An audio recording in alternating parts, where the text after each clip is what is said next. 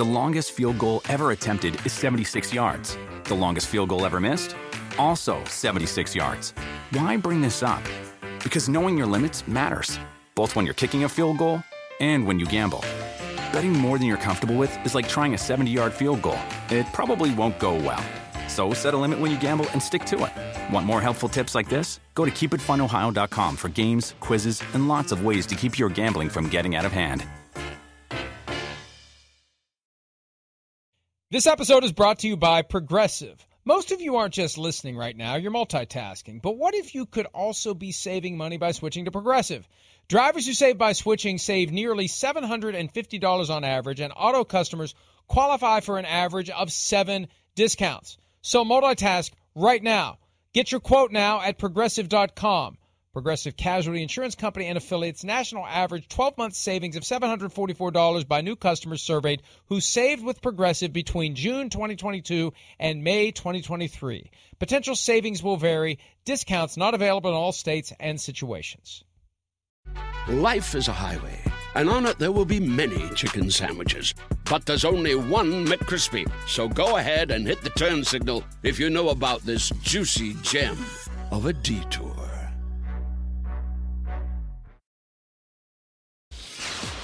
I've been this size my whole life. I definitely didn't shrink anytime recently. I, I will say this. If Bryce Young has been that size his whole life, let's hope the epidural worked uh, at, uh, at birth. uh, uh, we get the point.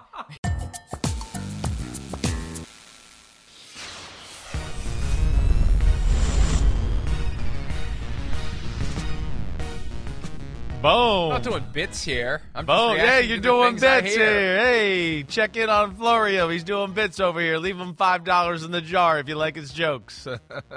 Guy says he's been that size his whole life. That unlocks a universe of potential commentary.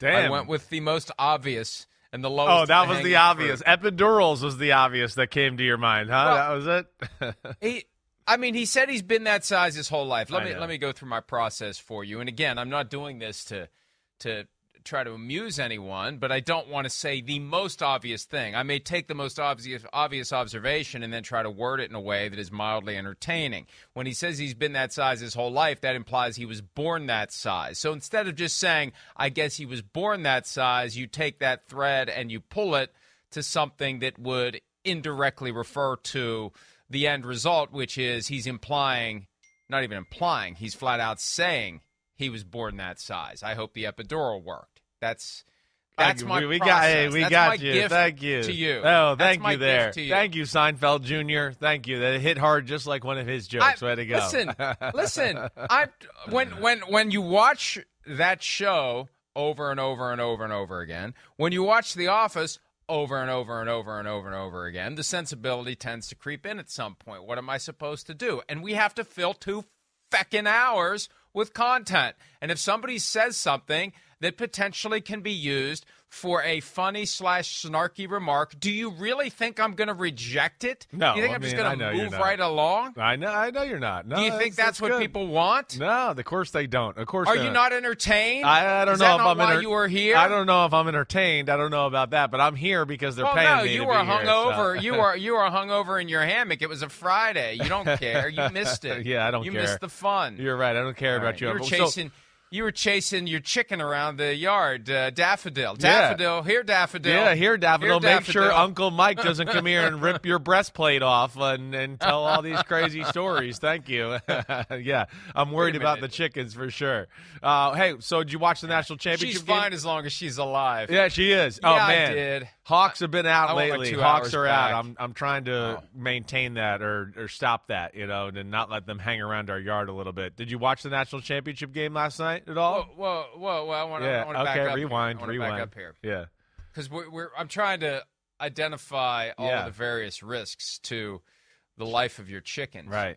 I didn't know there were so many predators in Connecticut. The mean streets of Greenwich. Maybe Steve Young was right after all. Seriously. So you you already got to worry about coyotes. Yeah, unless fox. it's April Fool's Day. Then you got to worry about the fox, Right. which dragged one of the chickens to its death. yes. Now you got to worry about hawks swooping in and snatching a chicken. I would assume a chicken's a little bit large for a hawk to come grab and take away. I thought they were more squirrels and rabbits. They are. They, They will- pick up a chicken. if they know it's a place they will do they don't pick it up but if they know it's a place where okay they could let's just say in a field where nobody's around they'll they'll kill an animal like a chicken and and eat it a little and then go up in the tree and hang out and then come down later and eat again so they will do that we've lost one that way and with it being spring you know, and, and it's starting to, you know, get warmer up here in the Northeast. There are a lot out. So, like, I see them on the edge of my property, right? They're on the edge, they're waiting. And that's where you got to be out and you got to have the dog out again, too, because then they know, all right, wait, this is not a good spot to get the chicken. I'm not going to be able to finish this meal. And they move on. But, like, I'm always scouring the tree line. Isn't this funny that I'm Connecticut guy up in New York talking about this and you're in West Virginia and you're asking me these damn questions? Yeah, all I got to worry about is my dog. now, and I don't want this to become a clip for the start of a show in the future where someone suggests I'm doing stand up here. I would assume there was some sort of a bird courtesy. Like this is bird Right. on bird Right, crime. bird a on bird. chicken is a bird. yeah, I know. I mean, right. is there a line where it's cannibalism? Like, would a hawk do that to a hawk? Like, if a hawk wouldn't do it to a hawk, why is a hawk doing it to a chicken? But I guess I think- hawks and chickens have always been. Didn't I hear that at some point? Or that's different. Chicken hawk is a different thing altogether. I think so. That's the I don't know what- Chicken hawk is the reference to the the the politician who will send troops in to battle when that person never would have even so much as strapped on the boots to go out there and fight. I think that's chicken hawk. So I think there is Thank such you. a thing as a chicken hawk. Maybe the chicken hawk is the hawk that has a specific taste for chicken. Regardless, regardless, we have foxes, we have hawks. What what other things are and and then There's me, bobcats. and me. I We mean, have bobcats in I will area. I will rip you open. I will rip you open and fry you in 360 Yeah, degrees. thank you. Thank of- you very much. Of uh, boiling shortening. Bobcats, you got all kind of stuff there. Do you have bears up there? Do you have to worry about bears showing up? not like it's not uh, not far from us, but in our area, I think they're still they're around every now and then. Like you'll see it like where hey, and ring doorbell, right? We'll get these kind of warnings like there was a bear in the area this week or whatever, but that's not that common. You got to kind of get a little farther away from the city, and then you know black bears do start to roam the woods a little bit for sure.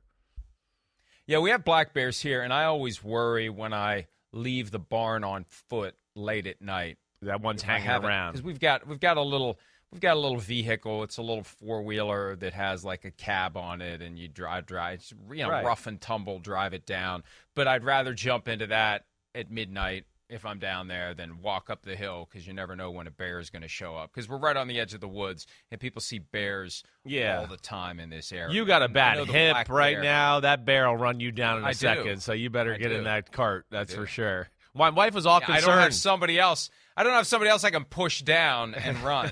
Yeah, it's just me. yeah, right. That became a thing, right? Last week or something on online. I saw that like push people down and then you won't get caught by a bear. Uh, my wife was No, very No, there was something. something like Yeah, that, there was right? uh, there was something along Yeah, those I lines. know, You're in the right something. church, wrong pew. Okay, Yeah. something like that. All right, your hip better though. My wife was very concerned about where you go No. to a doctor and where you see somebody yesterday. So that was a conversation in the house. She wanted to make sure you were okay. What do you mean? What- well, what, she was she- like, "Wait, she does she she, have a physical I'm therapist? to- Does he have to go to Pittsburgh? Does he got to go up there? You know what I mean?" She was kind of like that, and then. Uh, so and I was It's like, no, I think there's West. somebody There's doctors here. I know. I think there's doctors here. Yeah, it's not like you go to the general store and you buy, you know, a gallon of milk, and they also operate on your back in the in the back room. That'd be I- awesome. Yeah, I, but but I've got. I mean, I don't know what it is because I know that like you can have hip pain from all sorts of stuff. Yeah, but. It's like I move around in bed at night and it feels like that stabbing pain if I go the wrong way. And I thought it was getting better, but when the alarm went off today, I had to lunge out of bed and I, I feel like I pulled it again. So I don't know what it is. I don't know if I pulled a muscle. I don't know if I got a disc issue. I don't know what it is, but it's fine right now. But if I do certain things, it's that stabbing pain right in my hip, right Oh, above my ass. I'm sorry, And, man. uh, I just. You know, it's like it hurts when I do this, so okay, then don't do that. That's kind of where I am right now. I try to avoid the things that make it hurt. Yeah. It- uh, it's all right. Good there. luck. Good luck, Not Slugger. Much better. So thank thank Danielle for her concern. And yes, we do have doctors in West Virginia. you have hawks and bobcats and foxes in Connecticut, and we have doctors. Wow, look at that. Who would ever thunk it?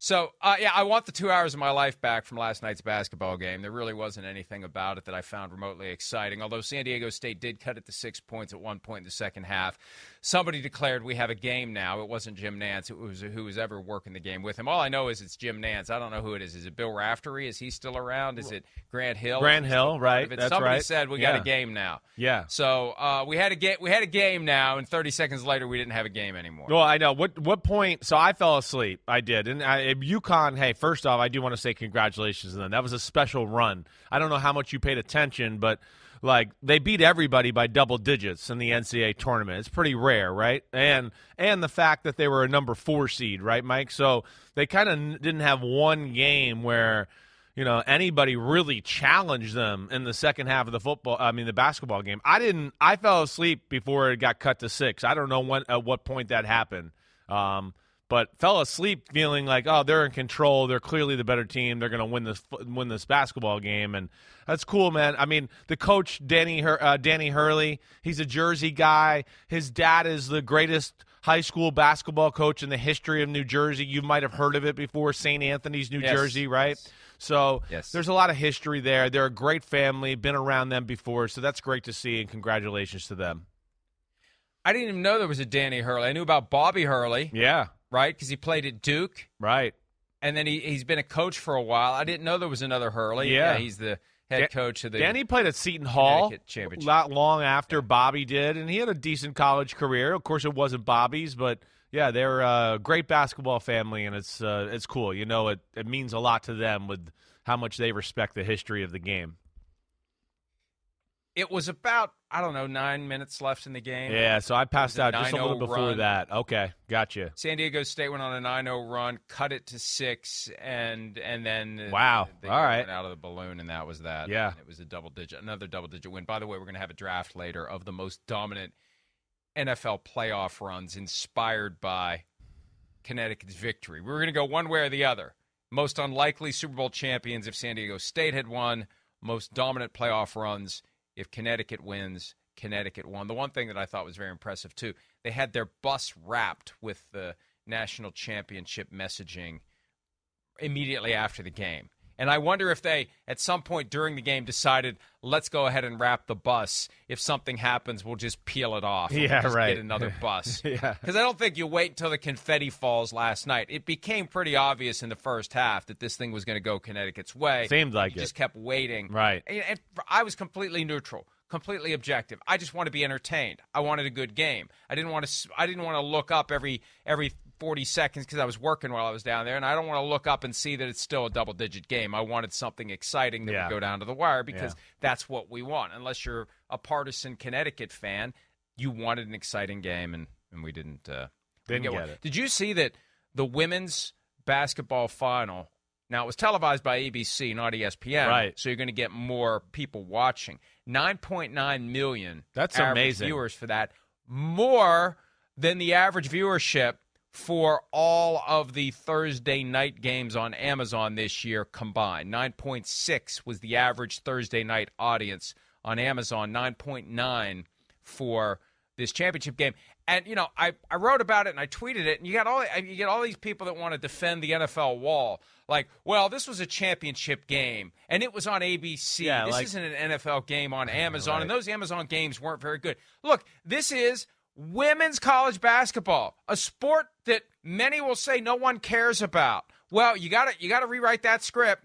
You can't you can't call ESPN woke for having women's college basketball stories on the front page of their website. If you're delivering 9.9 million for your championship game, people give a crap about women's college basketball and you have to adjust your coverage accordingly. Yeah, So, yeah. this isn't a knock on the NFL. No. It's just it just shows you It's kudos to women's I basketball. chose two things. It- It's a knock. It's a knock on where the broadcast reality is moving. It's a recognition that the pivot to streaming isn't going to deliver the same eyeballs that putting a game on ABC, CBS, Fox, or wait for it, NBC is going to deliver. And this is the bet the the NFL is going to have to make. At what point do we just accept we're going to get a lot more money from the streamers, but we're going to have fewer people Yeah. watching what basically is a three hour infomercial that we get paid to let them televise. Fewer people are going to be watching Right. because that's the nature of the technology. And this is a stark example of it. Women's College Basketball Championship, 9.9 million on ABC. Amazon Thursday Night Football, The package they're doing their best to make even better with flexing and multiple short week games, etc. 9.6, which just shows you they got a long way to go to get streaming to where three letter broadcast TV is. And I, am not saying, I mean, look, yeah, I work Yeah. for NBC, but I'm still acknowledging reality here. Yeah, sure. Is, is there a ceiling? Is there a ceiling that streaming is never going to reach, regardless of who it is and regardless of which network it is? Is there a ceiling that you're just stuck with if you're going to have major events on a streaming only platform? And I think that's a fair question. Yeah, it is a fair question. I, I, I think you know it's it's it's going to be you know slowly but surely one of those type of things. At least is my feel. Just because, again, as people continue to get more comfortable with this, you know, especially hey the older generation. Let's be serious. I mean, yeah. Uh, I mean, I have older friends, people my parents' age, whatever. They're all, damn, I don't know what app, whatever. I'm like that. So we're all getting used to it. But yeah, that's certainly not, you know, king like it is up here in this area where, oh, hey, we could turn to channel four, channel four, and there it is, the game, NBC, whatever, channel seven, ABC. No, nothing beats that at this point. But, you know, they're going to slowly work their way down this lane because it seems like slowly the world's going that way too. But even then, even then, Yeah. when the population changes to the point where the older crowd that grew up with three channels, when Right. 30 million people would tune in to watch Carol Burnett on a Saturday night, 30 million Right. would tune in to watch an average random episode of the Carol Burnett show on a Saturday night in the 70s Yeah. you would sit down in this box in your house. Like for for decades now, people have had a box in their house around which they congregate. It was a radio for a long time, then it became a TV, and for years you had very limited options when you turn that box on. And even now, there's an ease to having a traditional TV model in your house where Sure. you you you cycle through the channels what's on channel two, what's on channel four, what's on channel five, and you stop on something. When you turn on a smart TV, even even for somebody who is moderately tech savvy like me, now don't tell don't don't get me to tell you how it all works, but I know how to use it. Right. I don't know how I don't know how to build it. I don't know how to maintain it. I don't know how to explain it, but I do know how to use it. You turn on that smart TV, and it's overwhelming with the choices you have and the things you can watch and the apps that smack you in the face. Yeah, There isn't is. some easy channel 2, channel 4, channel 5. Okay, this is the one I'm going to watch. And I think that's where a lot of the viewership comes from. A very easy to manage TV and you flip till you find something that catches your interest instead of you and I mean it takes us some nights a half hour to figure out what the hell we're going to watch. I know. I'm well, with you. should we watch something on Right. on Netflix? Oh, let's Well, go over to Hulu there. and see there. Right. Uh, yeah, and and so the audience is fractured, and there's very few things that pull it together. And the reality is, pro football pulls it together like nothing else. But my concern is that when you move to streaming as a primary, if not ultimately exclusive vehicle for televising or broadcasting or whatever the right word is, I guess streaming NFL content, are you going to be able to get a massive audience to congregate live? Or will those people have been distracted by something they found on on Disney Plus or Paramount Plus or Peacock? God, thank God I mentioned Peacock or I don't get paid for today. Hmm. So I that that's that's the question. Where is that that elusive maximum? Where how do you get to that maximum and is it 15 million? Is it 20 million? Can it be more than that for a big game? These are all questions that will be answered over time, but it's it's going to take some time. And I think hocus pocus tricks like making Thursday night flexing immediately available in the second year of Amazon, I don't think that's the way to get there. I think it's a, a longer, slower build for the NFL. Yeah, I would agree with that too. I would. You know, I think it's all the things you talked about. Everybody getting used to it, them getting used to it. You know, and and the generation thing. Because I will say, like, you know, as you know, and I don't know how your son is. He might be on the cusp here, right? Alex is in what 23, 24 range, right? But Uh, 26. 20 oh, 26 sorry. Um but there so my my little girl's 16 boy 12 right? They traditional tv does not exist in their world. It just doesn't exist. Like they they never. They don't even know. When i if i go turn on nbc they'd go what channel's that? You know turn on cbs what channel's that? They have no idea. They they never go on normal TV. So that generation is coming. Now, you know, your point about whether they get lost in other apps and everything else on the way there, yeah, that's that's a good question, but you know, there is a generation and I want to say it's right around that 16, 18, 20, 22 range that like the normal TV that you and I remember is not even a part of their world anymore and nor is it ever going to be. Well, and I guess the NFL at some point just needs to put the games on TikTok because that's where they all are. no, there's no TikTok doubt. It's banned, which Yeah. is a different issue Right. altogether. But Right. but yeah, and that's a challenge, making it interesting to the younger generation. That's why they put the games on Nickelodeon. That's why they're trying to come up with ways to infuse NFL content into that that Fortnite game and get kids to play Madden. That's how you indoctrinate to get them interested because eh, you know, even though NFL action happens in quick bursts, kids just don't have the attention span to sit there for three hours. And uh, baseball has learned we got to we got to pivot away from the long ass games if we want to have any hope of having a future for this sport. And I think football is going to face these challenges in the coming years. All right, um, God, that was twenty minutes, but that's okay because today, you know what? If you haven't noticed. Between the end of the league meetings and the draft three weeks away, and nothing's happening with Aaron Rodgers, and nothing's happening with Lamar Jackson, there isn't a whole lot going on right now, but we'll still find a way to fill the two hours, especially if we piss away the first 20 minutes talking about things other than the current news of the day in the NFL. The longest field goal ever attempted is 76 yards. The longest field goal ever missed? Also 76 yards. Why bring this up? Because knowing your limits matters, both when you're kicking a field goal and when you gamble.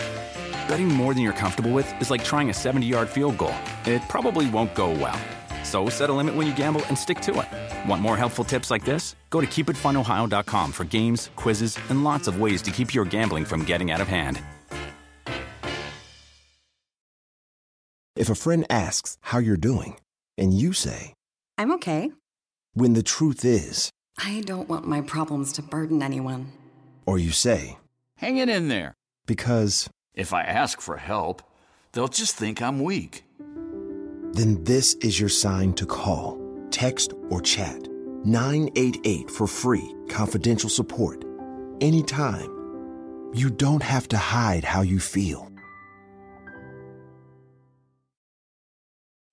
When you need mealtime inspiration, it's worth shopping Kroger, where you'll find over 30,000 mouthwatering choices that excite your inner foodie. And no matter what tasty choice you make, you'll enjoy our everyday low prices, plus extra ways to save, like digital coupons worth over $600 each week. You can also save up to $1 off per gallon at the pump with fuel points. More savings and more inspiring flavors make shopping Kroger worth it every time. Kroger, fresh for everyone. Fuel restrictions apply. This one, this one is intriguing to me. This is one I was going to write about last night, but I decided let's talk it through today, and I'll write it up afterward, and then we can tie the video to it. Okay. I, and I, I don't you, do that Mr. very often. I don't do that very often. But I thought this would be a good discussion that we can have. And also, it may cause my brain to come up with a few other ideas that I can reduce to writing at PFT.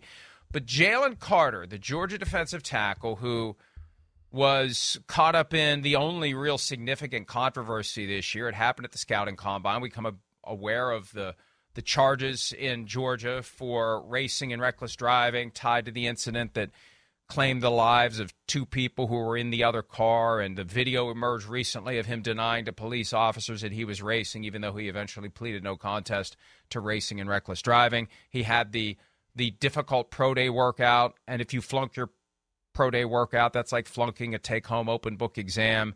Now, Chris, his agent comes out and says, and his agent's Drew Rosenhaus, that's an important point that we'll come back to, but his agent comes out and says on the record that Jalen Carter isn't going to visit any team that isn't picking in the top 10. Not going to do it. Declining all offers for visits beyond the top 10. That's a boss move. It is. It's a gutsy move. It's very. And I feel like they're trying to speak top 10 status into existence.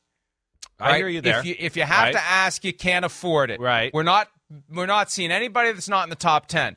That's a hell of a risk because if you don't go in the top 10 and you start trickling down to teams that may have wanted to visit with you in the teens and in the 20s, they may pass because they didn't get a chance to do their full workup. They didn't get a chance to do their homework. They didn't like the attitude that was being projected in advance of the draft by Jalen Carter's camp. What do you think of that? Yeah, no, it's. I mean, it is a boss move. You're right. I, you know, I think though, you know, ultimately, if a guy like Jalen Carter was on the board at 15 and some team at 15 didn't get a chance to visit him, they're gonna, you know they're going to go, oh, well, hey, crap, we didn't get to visit him, but damn, it's, it's, he's too good to pass up here, you know. And we see that anyways, right? We see plenty of teams draft guys that didn't get to visit it, or we talked about somebody yesterday that had no clue, right, that they were about to be drafted by that football team. So that does happen.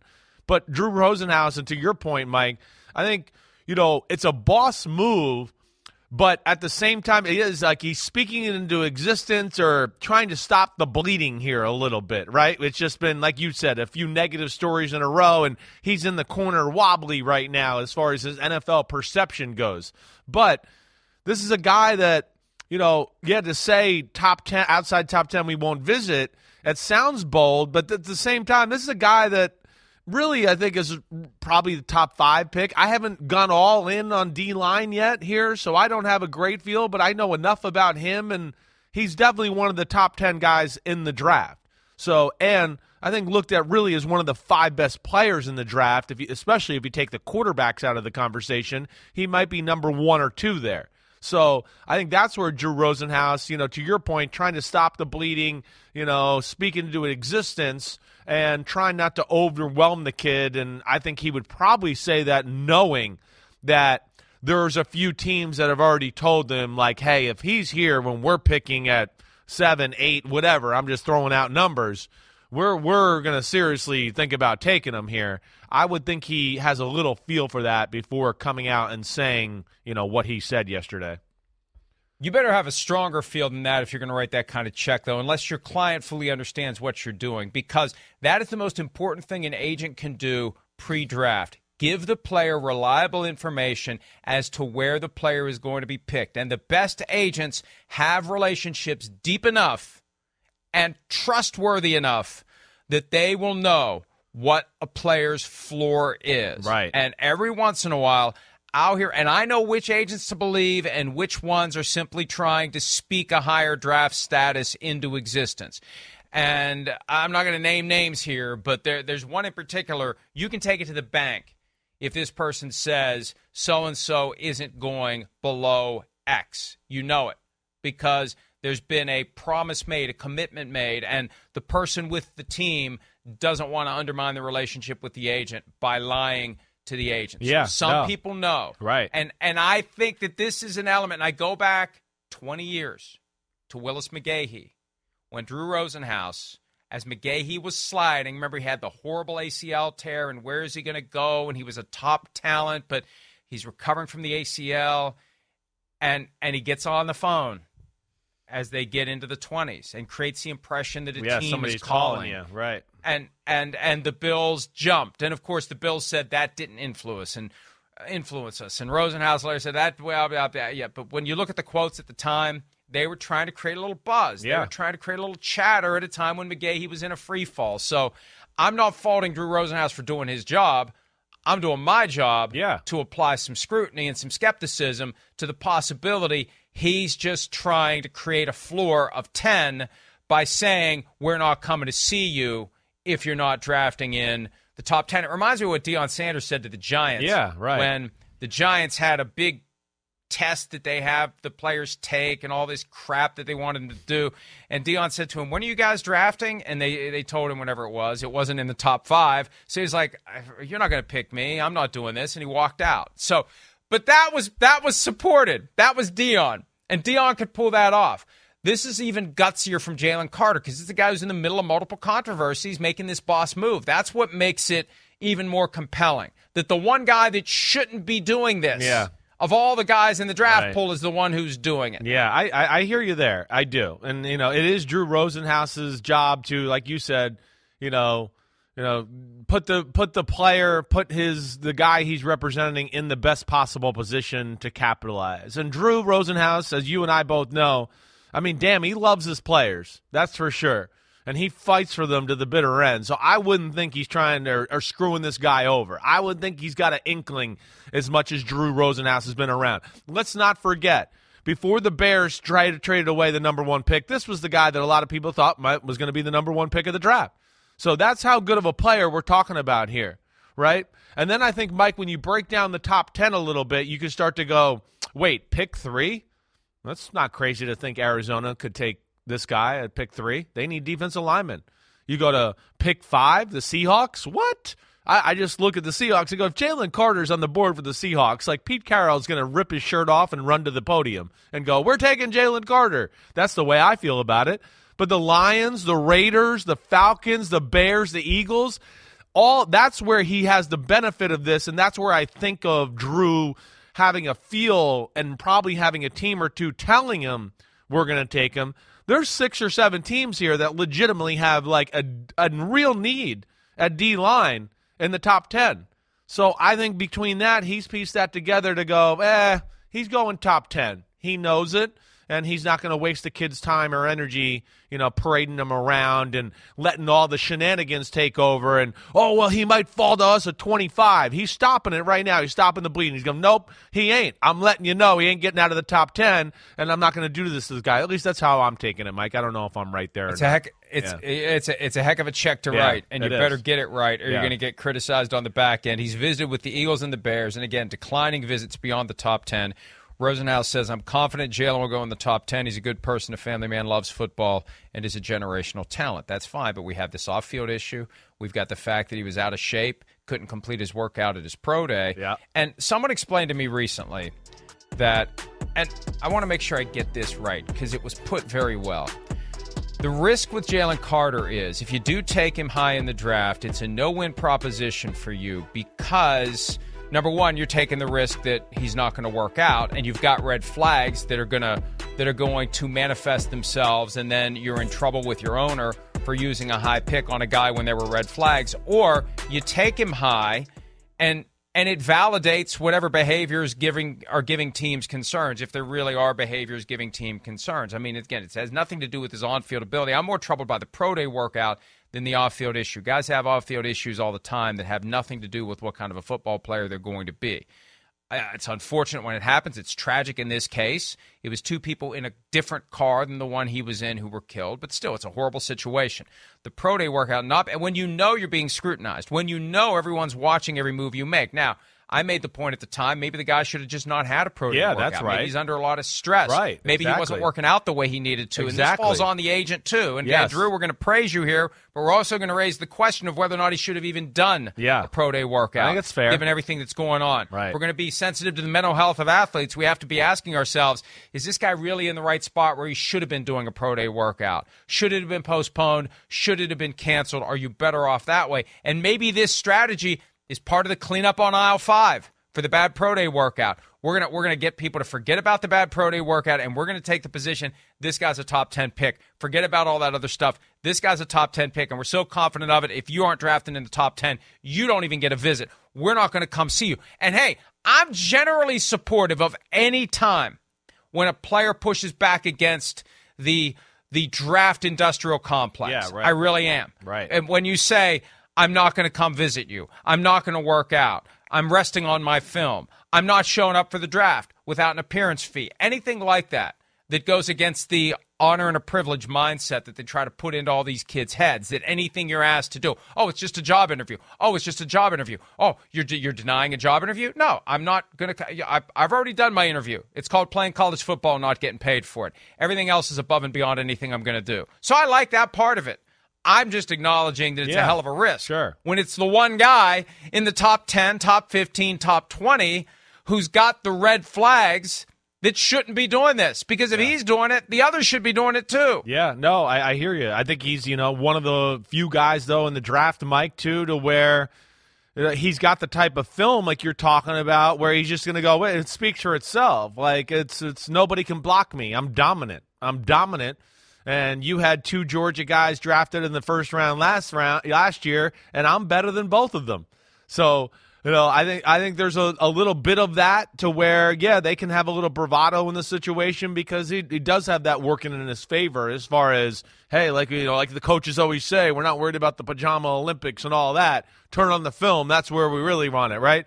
Now, yeah, you'd like to see the other stuff, and you know, like you said, That's where the workout that that's probably what needs to be scrutinized a little bit. Is just why he did it. You know, and a lot of people can go, well, how could that happen? Whatever, blah, blah, blah. Well, you explained it, right? And first off, so, you know, hey, Joe sitting at home who's, you know, 6'1, 190 pounds. You're not Jalen Carter who's 6'3, 320. There's a difference in your life. Jalen Carter, like you're talking about, you know, he's, okay, wait, I got some legal problems and all this crap's going on. Man, I, I you know, I only got to work out once in the last 10 days. A guy like that, works out once in 10 days or whatever, I mean, th- yeah, they can get out of shape in a hurry. 320 becomes 332 in a hurry for people, human beings like that. I haven't worked out, I haven't lifted. I've kind of been eating a little sloppy because, you know, I've been all over the place dealing with stuff. And that's where you do question why work him out. Because he definitely had, he could have been the type of guy like we've seen other top players in the draft just go, screw off. I'm not working out. You see how big I am. I'm the man. And I dominated Alabama and all these great teams. Just turn on the film. He would have got away with it. Nobody would have really cared with this one. So that that certainly can be questioned or scrutinized to a degree for sure, Mike. And there's another way to to consider this too. Again, if we care about the mental health of athletes, and we should, maybe this kid's just had enough of answering the same questions over and over again and he said to Drew, and this is all speculation on my part. This is why I wanted to talk this through before I wrote about it at PFT. He could have said to Drew Rosenhaus, I, I, "Is there a way we can draw a line here? Is there a way? I like. I don't want to go visit twenty teams." Especially if there's a good chance these teams aren't going to draft me. Right. I, I don't want. I don't want to be just a data point in how to go about getting to the bottom of of difficult topics and you know, I, I just don't. I don't sure, want to right. waste my time and go through the stress of having to answer these same freaking questions over and over and over again. What can we do about it? Hey, how about this? We'll restrict all your visits to the top 10 as long as you understand that doesn't mean you're going to be taken in the top 10, but we'll restrict it to the top 10, and that's that. And then you don't have to go through this. You don't want to go through this. You understand the risk of what happens if you're still there at number 11 and a team might not take you because they didn't get a chance to meet with you, but this is what we can do to balance all the concerns. It's possible that that's the truth here, too. We just don't know. This happens so infrequently that I think it's incumbent on us to identify all the possibilities. Yeah. One sure. possibility is Drew knows damn well somebody in the top 10 is taking him, That's and his right, floor right. is 10. Right. The other possibility is what I'm saying. This guy's had enough of being asked all these questions. He's been through a trauma. He's he he was in an incident where two people died for crying out loud. He's processing that. He's got survivor's guilt. Could have been my car that crashed and and and I would have been the one who died. I mean, it's a 50-50 shot Yeah. when you're racing and one car crashes, the other car could have crashed. So there's a lot of stuff this guy's dealing with. And and yeah, I, I mean, hey, I wouldn't want to like again, there's a point where the, it, it it stops being a job interview and it becomes exploitation. Yeah, right, There's a sure. point where it's too much. You know, f- oh, I, oh, you get to travel all over the country. Let me tell you something. When you travel all over the country in a compressed time frame, it sucks. You your routine is disrupted. It's you're you're constantly waiting for planes and you're constantly Yeah. staying It's a lot of. BS. It gets all even fast. yes, even Fast. with these guys dra- visiting teams, it's a lot of BS. It's a lot of sitting around BS. Yeah, you think it's like, oh, the greatest day in the history of their life, right? I know everybody thinks that, and that's the story that we all want to think of. But you know, it's get to a facility. It's shake a few hands. It's sit in a waiting room. It's see a doctor. Sit in another waiting room. Oh, hey, they got another guy they're visiting with. Oh, head coach is talking to him now. I'll sit in the waiting room a little longer. Oh, now I get to go with my position guy. Hey, I get to meet him. He gets to ask me all the crazy questions you're talking about, right? So it could be both here. It could be, wait, we want to end that and all that crap, and we know he's going in the top 10. But yeah, it's exhausting to your point. Mike, a quick story here, too. When I was working in New England, 2012, that very similar type of thing. Fletcher Cox was in the building. He was in the waiting room outside of Bill Belichick, Berj Najarian's office, kind of waiting to, you know, get indoctrinated into the day. You know, and I was, of course, you know, part of the scouting department where I'd have to pick and pick guys up at the airport at times and do that. So I kind of down there checking out, and he's kind of like in a bad mood, and he's, oh, uh, hey, what's up? What's going on, man? I don't even know why I'm here. I don't know why I'm here. And I said, what do you mean? He goes, I'm not going to be on the board when you guys are picking. and I and I looked at him and I went, yeah, you're probably right, but you don't know. You know, maybe we'll trade up, whatever. But to your point, yes, it can become exhausting. I know it's an awesome experience or everything, and everybody thinks that, but you're you said it right. Traveling, hotels, sit here, do this, prodded, pushed, you know, grab your shoulder, grab your knee, you know, mental gymnastics, all that. It wears wears young young human beings out, and I think that's uh, part of what probably Drew Rosenhaus is trying to stop too. And I like the fact again when someone pushes back against the machine and and Drew may piss some people off that he has relationships with. Oh, come on. You mean you can't tell your guy to come see me? Come on. We go back 30 years. Come on. Do me a favor here. They want me to get him in the building. They want to ask him these questions. They're thinking about trading up to get your guy if he's there at 7, 8 or 9, right? They're thinking about doing that, but they're not going to do it if they don't get to meet with him. Yeah, I think that right. the that, that, they they've made it clear. Hey, you got to be in the top ten. You want to trade up, you got to trade up before you get a chance to see him, which I think is unrealistic because a lot of times a team isn't going to trade up until the pick that they're trading up for is on the clock. Because if you trade up too early, then people are like, oh, who'd they trade up for? We better get in front of them to get the guy that we think they traded up to get, and then you don't get the guy you traded up specifically so that you could draft. So I I, I like all in all, all in all, I like it. It's a calculated risk He's the last guy at the upper echelon of this year's draft who should be doing it, but I like it, and I think more guys should do it. That's my big takeaway. It stands out to us because no one ever does it. The message is maybe they should. Yeah, I, I, I think so, and I think it's it's good on. I think ultimately, you know, Drew probably has the feel, and then Drew's protecting his guy. You know, as you as you mentioned, he's protecting it. He's not going to let this be a oh well he might fall to 24 because the off field stuff and having him you know go around the country like a crazy man. So he's stopping that. He's not going to let everybody dissect every little thing the guy's done in his whole life. Um, and and you know respect to, to Drew Rosenhaus really for that. It's a it's a bold move, like you said, but I, he's been around the game and and been around too long for me not to think he's he's got an inkling that he knows there's no way he's going past number 10, and he's confident in saying that.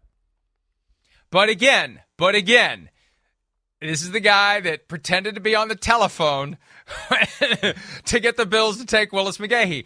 And hey, you represent your client. You get him in the best possible spot. You get him drafted as high as possible, whatever the case may be. That's we all have a job in this business.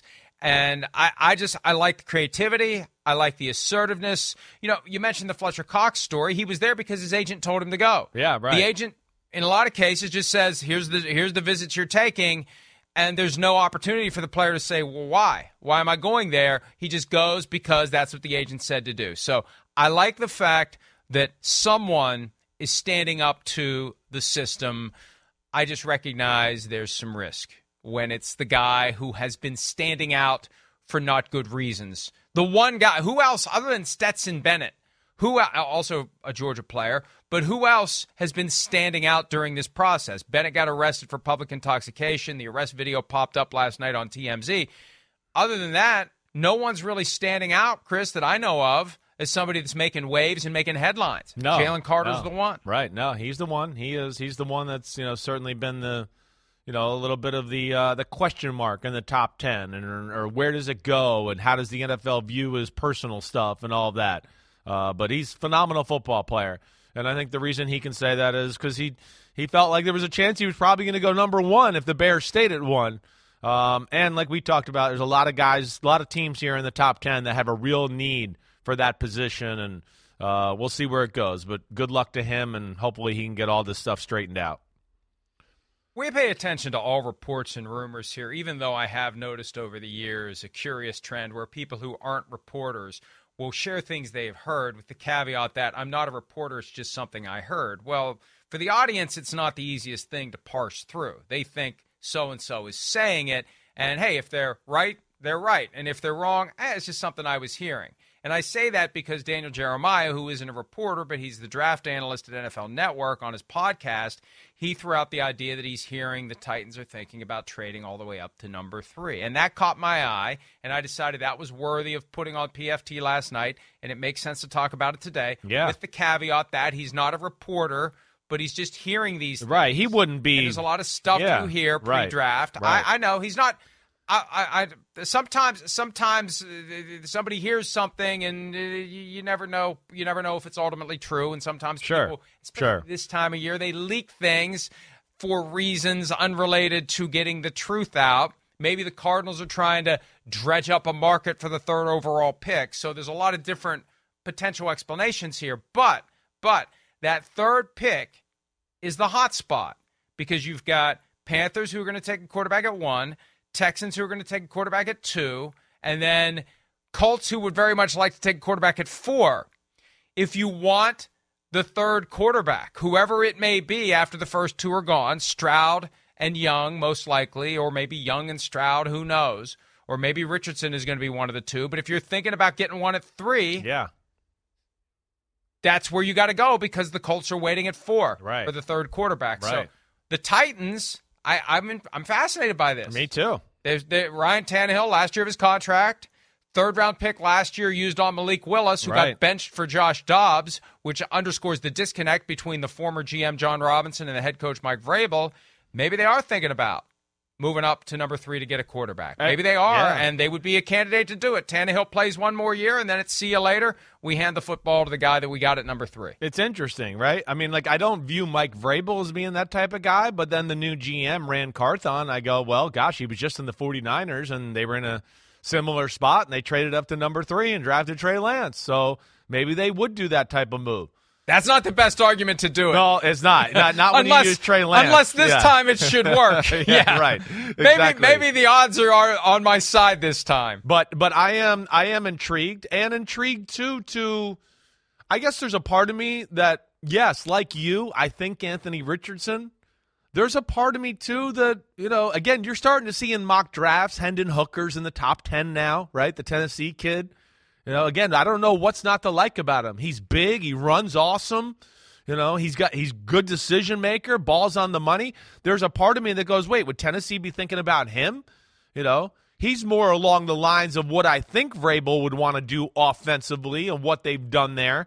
You know, more of the traditional standpoint quarterback, but maybe they're going to change things. Maybe they are. They're maybe they're going to go run game infused and infuse the quarterback and is part of that.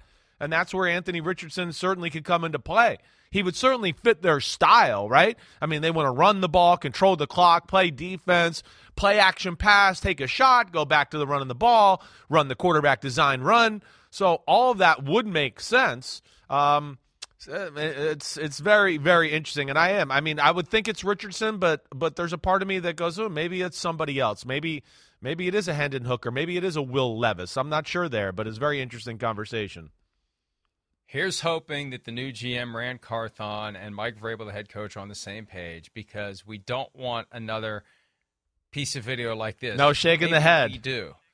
When Mike Vrabel Ah. found out that they were trading AJ Brown to the Philadelphia Eagles, he was not pleased. I figure if I talk long enough, the video It'll will come up. There it is. Damn, did we really just trade that guy? Cylinder. There it is. Oh, look at him. The, the, the, neck. Here Yeah. he comes back around. It's like, oh, watch it. Oh, Yeah. oh, no, I don't know about Yeah, yeah, he he he, cracked uh, you know C four and C five right there because he was like, "Holy crap!" And watch watch Jon Robinson. Jon Robinson is trying to figure out when do I run. Like, okay, should I run? Should I run? Um, I don't know. I'm not going to run. Uh, but, yeah, uh, well, yeah. Uh, There's obviously a AJ Brown out. there, right? And then that Yeah. was certainly a big part of it. And I think some other players and other draft picks that didn't work out, and Bud Dupree signing, right? Didn't really ever. Malik Willis. I mean, Malik Willis you may can have- just- I mean, there's a, y- there's you a know- few you could certainly look at. Yeah. yeah. Yeah, a year ago, Malik Willis was the guy who had the best odds to be the first quarterback taken. Right. He went all the way until round three. He went after Desmond Ridder, obviously after Kenny Pickett, the only first rounder last year, or second rounder, as the case may be. And Willis finally gets a chance to play. Ryan Tannehill gets injured, and they, they have to bench him for Josh Dobbs. Yeah, just So too raw. That's Too not raw. that- that's not that's yeah that's not a, uh, a a ringing endorsement. The possibility of going up to number three is not a ringing endorsement of Malik Willis because I would assume they're going to three to get a quarterback. Yeah. But but who knows? Who knows? Maybe they view maybe they maybe maybe Malik Willis is secretly their guy because Josh Dobbs is gone now. He signed with the Browns as a free agent. They could have kept him. Uh, maybe they think going up to number three is the equivalent of having the first pick in the draft if we're not looking at a quarterback. But I just tend to think with with Young and Stroud and Richardson, that Yeah. third pick, Yeah, I would think that so. third pick's going to be a quarterback. Right, right. I would think so as well. I mean, if you're going to make that type of move, that that's what I would imagine you're making that type of move for. It's franchise type quarterback guy you think that can run your organization for the next eight to ten years. Uh, so that's what I would envision it. You know, I, but but yeah, it's interesting talk. And like you said, Daniel Jeremiah. You know, the reason, like, yeah, we know there's a lot of fibbing that goes on by teams and all that and trying to set narratives, but he's certainly not a guy that's looking to break news. I, I would think that the fact that he said that, he's heard it from somebody pretty credible that he trusts.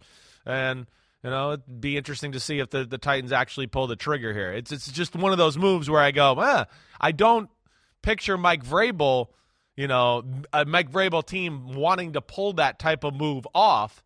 Uh, so is it rumors? Is it talk? Is it real? Whatever. But you know, hopefully we'll get a better feel here soon.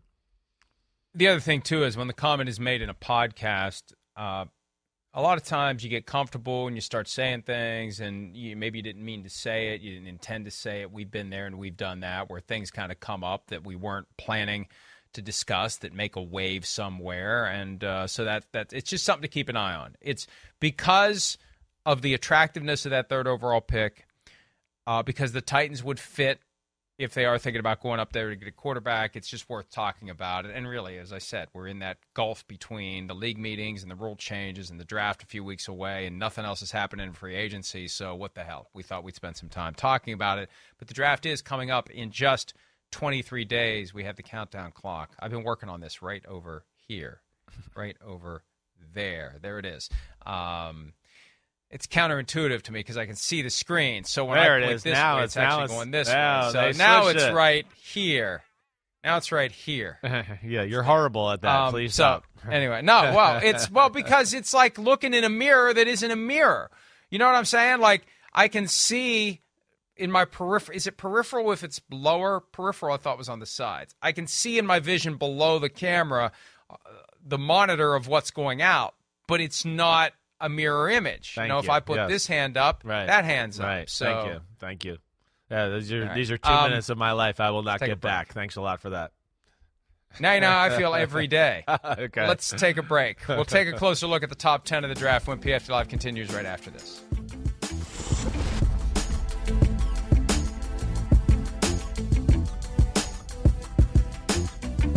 NetCredit is here to say yes because you're more than a credit score. Apply in minutes and get a decision as soon as the same day. Loans offered by NetCredit or lending partner banks and serviced by NetCredit. Application subject to review and approval. Learn more at netcredit.com/partners. NetCredit. Credit to the people. The longest field goal ever attempted is 76 yards. The longest field goal ever missed? Also 76 yards. Why bring this up? Because knowing your limits matters, both when you're kicking a field goal and when you gamble. Betting more than you're comfortable with is like trying a 70 yard field goal. It probably won't go well. So set a limit when you gamble and stick to it. Want more helpful tips like this? Go to keepitfunohio.com for games, quizzes, and lots of ways to keep your gambling from getting out of hand.